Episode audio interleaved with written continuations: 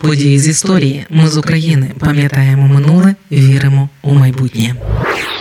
Росіяни готувалися до повномасштабного вторгнення довгими роками. Зі здобуттям Україною незалежності вони рік за роком, ніби вганяли свої брудні нігті під нашу шкіру, порпалися всередині і намагалися розчленувати. Саме таким актом розчленування і був закон про мови Ківалова Колесніченка, котрий набув чинності 10 серпня 2012 року.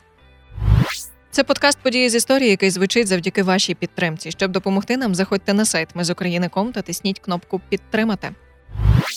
Закон про мови Ківалова Колесніченка значна частина українців вважала антиукраїнським. Це закон, що при здавалося б незмінності визнання української мови як державної в Україні, істотно розширював використання регіональних мов, звісно, здебільшого російської. Але його прийняття не сталося одного дня. Підготовка розпочалася десяток років до того. Коли росіяни зрозуміли, що їм не вдається впровадити російську мову як другу державну в Україні, їхні політтехнологи почали інтенсивний пошук іншої законодавчої бази для продовження зросійщення і денаціоналізації українців у формально незалежній державі і знаходять її в Європейській хартії регіональних або меншинних мов, ухваленій у Раді Європи в 1992 році. Тобто цей документ, який призначений захистити від вимирання мови, що мають малу кількість носіїв, і його використовують для захисту російської мови. Розумієте абсурдність? Після першої спроби ратифікації хартії у грудні 1999 року Конституційний суд України кваліфікував ухвалені зобов'язання як неконституційні і відхилив відповідний законопроект. Проте за повтор повторної спроби проросійським партіям вдалося отримати перемогу. Верховна Рада ухвалила 15 травня 2003 року закон про ратифікацію хартії у версії, яку підготували російські політтехнологи. До списку мов, на які мають поширюватися її положення, внесено 13 мов національних меншин, серед яких фігурує і російська мова. Тоді як у європейській хартії йшлося лише про кримсько-татарську і гагаузьку мову. Тільки вони мали право бути об'єктами її захисту. Мета, з якою Хартія була ратифікована в Україні, стала очевидною у 2006 році, коли Віктор Янукович був прем'єр-міністром і головою партії регіонів. Тоді низка обласних і міських рад, у складі яких переважали регіонали, ухвалили з посиланням на хартію рішення про надання російській мові статусу регіональної на своїх територіях.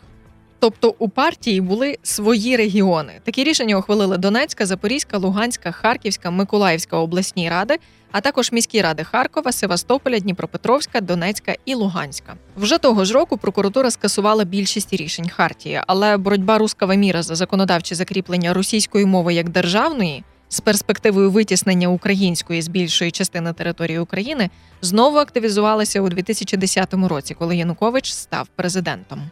Невдовзі після інавгурації він пообіцяв, що російська мова посяде належне їй місце у житті нашого суспільства. І вже того ж року голова фракції партії регіонів Олександр Єфремов, голова фракції комуністичної партії Петро Симоненко та член блоку Литвина Сергій Гриневецький зареєстрували у Верховній Раді законопроект про мови в Україні. Однією з загроз, а може й головною загрозою, було визначення, що для здобуття мовою статусу регіональної достатньо, щоб її носії становили 10% населення відповідної області, міста чи району. Це означало, що російська мова буде визначена регіональною на всій території країни, тобто прирівнюватиметься до державної. На щастя, закон не пройшов перевірку. Його визнали невідповідним Конституції України, але Росія не опустила руки. Вона продовжила боротьбу за російську мову. Ну чи то правильно сказати, продовжила спроби знищити українську. Перечекавши певний час, той же законопроект під іншою назвою про засади державної мовної політики подали на розгляд Верховної Ради у лютому 2012 року Сергій Ківалов і Вадим Колесніченко. Порівняно з попереднім, там практично не було змін. Головне, там залишилися ці вирішальні 10%.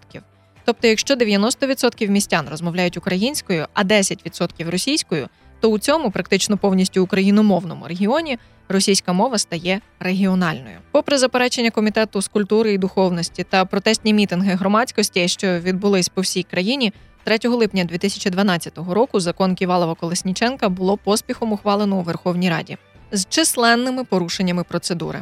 10 серпня він набуває чинності. Такий закон розколов Україну. У нас виходили на акції протесту і акції на підтримку злочинного закону. 23 лютого 2014 року Верховна Рада скасувала закон про засади державної мовної політики, але відповідне рішення не підписав тодішній виконувач обов'язків президента України Олександр Турчинов. Тільки у лютому 2018 року закон Ківалова Колесніченка визнали неконституційним і таким, що втратив чинність. А тепер ще кілька слів про безпосередніх авторів. Ківалов це той, що мав прізвисько Підрахуй, бо саме він був головою ЦВК на виборах 2004 року, котрі вилилися у помаранчеву революцію. Його звинувачували у фальсифікації голосів. 2018 року був одним з 36 депутатів, що голосували проти закону про визнання українського суверенітету над окупованими територіями Донецької та Луганської областей. Де Ківалов підрахуй перебуває зараз, невідомо. За непідтвердженими даними виїхав до Європи напередодні повномасштабного російського вторгнення. Колесніченка ж називають одним з найзавзятіших українофобів за всю історію України. Напередодні прийняття закону про засади державної мовної політики Колесніченко в ефірі телеканалу ICTV заявив: Я проти львівсько-галицьких діалектів, які засмітили сьогодні засоби масової інформації. Я не вважаю те, що нам пропонують українською мовою. Це відрижка тієї частини України, яка колись була постійно під чиїмсь гнітом. З 2014 року Колесніченко громадянин Росії та переховується там від українських правоохоронців. Ми з України важливо знати історію і розповідати історії. Найважливіше, що ми повинні дати нашим дітям, це коріння і крила.